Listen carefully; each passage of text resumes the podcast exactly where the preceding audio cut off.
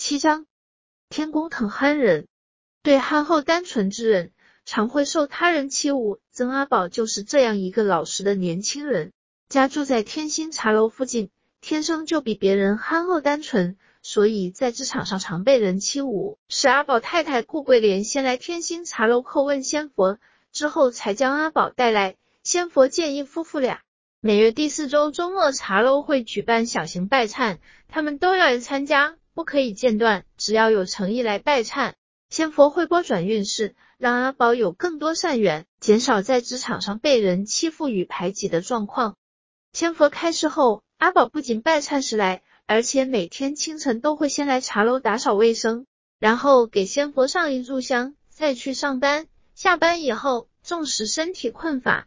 但是只要时间许可，也是一样来拿着扫帚清扫或是捡拾落叶，上香之后再回家，很少间断，把茶楼当做自己家一样，努力维持内外整洁。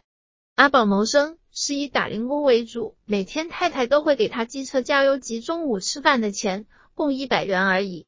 天生节俭的阿宝，只要当天没加油，晚上回来都会把剩余的五十元。放入功德箱中，坚持扫地上香，维护茶楼环境整洁，日日月月年年如此，真是不容易。就这样过了好几年，情况逐渐有了很大改变。以前看到阿宝经常是忧愁满面，而今在看阿宝已经春光满面，笑容可掬，变成了另一种神色，真就是能够自助而仙佛必助。阿宝靠自己的努力，兼制积功累德。仙佛以此拨转护佑，让一个老实人的家庭从愁云惨雾中走向光明。因为阿宝夫妻自身也感觉到生活的改变，所以更加没有漏失过任何一次茶楼举办的活动。这些年，阿宝不仅自己感受到仙佛护佑非常的多，心态也慢慢产生了转化。在工作中，不管老板交代工作的好与坏，他都不计较，只是认真努力做好本职工作。不参与任何人的是非八卦，所以同事们也渐渐喜欢和阿宝在一起。阿宝比别人有更多的工作机会。有孩子之后，阿宝也带儿子一起来敬拜仙佛。天公疼憨人，人生付出贵在诚恳，而非局限于一般世俗计量所得的大小。一个人偶尔做点奉献并不困难，难得的是持续多年，从不间断，此种精神可嘉。无怪乎仙佛对他一家人的助力护佑甚大。王一秀自从病愈后，便常来天心茶楼。他亲眼看着阿宝家庭产生的变化，只是觉得阿宝有些呆傻，但是偏生变化却如此显著。便问李方明：若是好人便得好报，为何很多人做了好事，最终结果都不好呢？往往都是做好事的会吃亏呢？李方明说：这个问题其实很复杂。只能分层解说。首先，一个人得报，不论好坏，都是以前自己做的事物，结果回馈到自己身上而已。其次，就是对做事所谓的好坏，一般都只是以自己的角度出发而认知的好坏，并非与世者都认为的好坏，故而结果也会与自己欲求有所不同。第三，世人做事一般都有所求，故而不像天地日月。满足人类生存环境一样无私，所以得到功效往往都会很小。总的来说，人一般会以为自己是好人，自己做的事都是好事，自己也做了很多的大事。但是上天看不到自己做的一切，他人也都很无情，不能体会自己的辛劳苦楚，只有自己奉献良多，却无任何回馈而已。其实，所谓上天赐福。都是源于自我改变和持恒努力，其回获大小也会取决于自己心态是否能达至无为标准。心态不同，回获有很大差异。王一秀说：“师兄是说现在的人没有真正做好事吗？”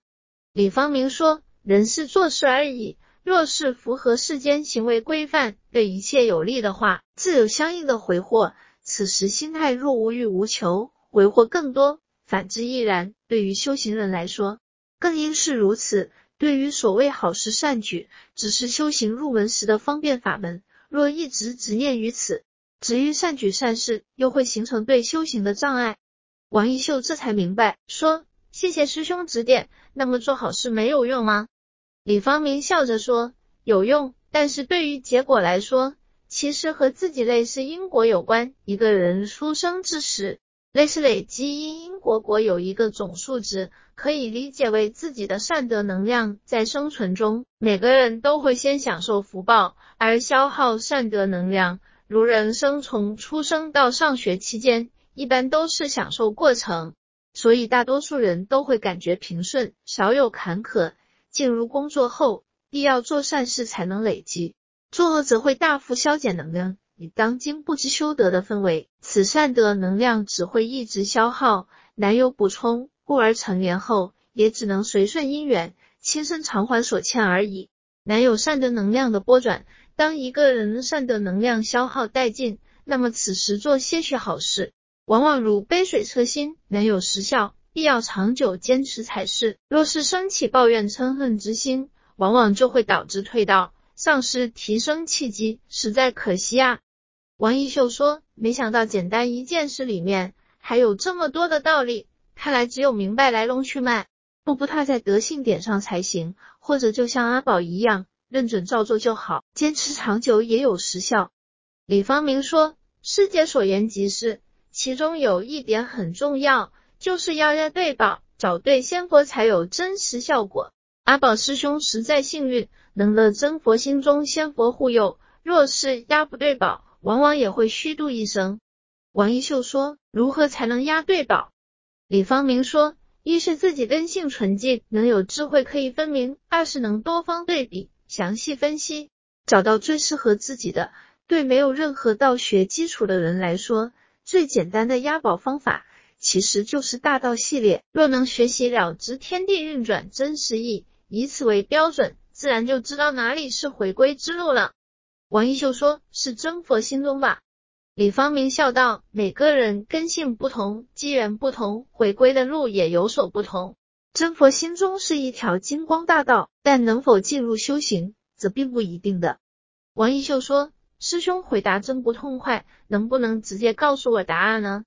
李方明说：“世间只有过程，哪有答案呢？”哈哈，好色文献屋。王一秀也开心的笑了。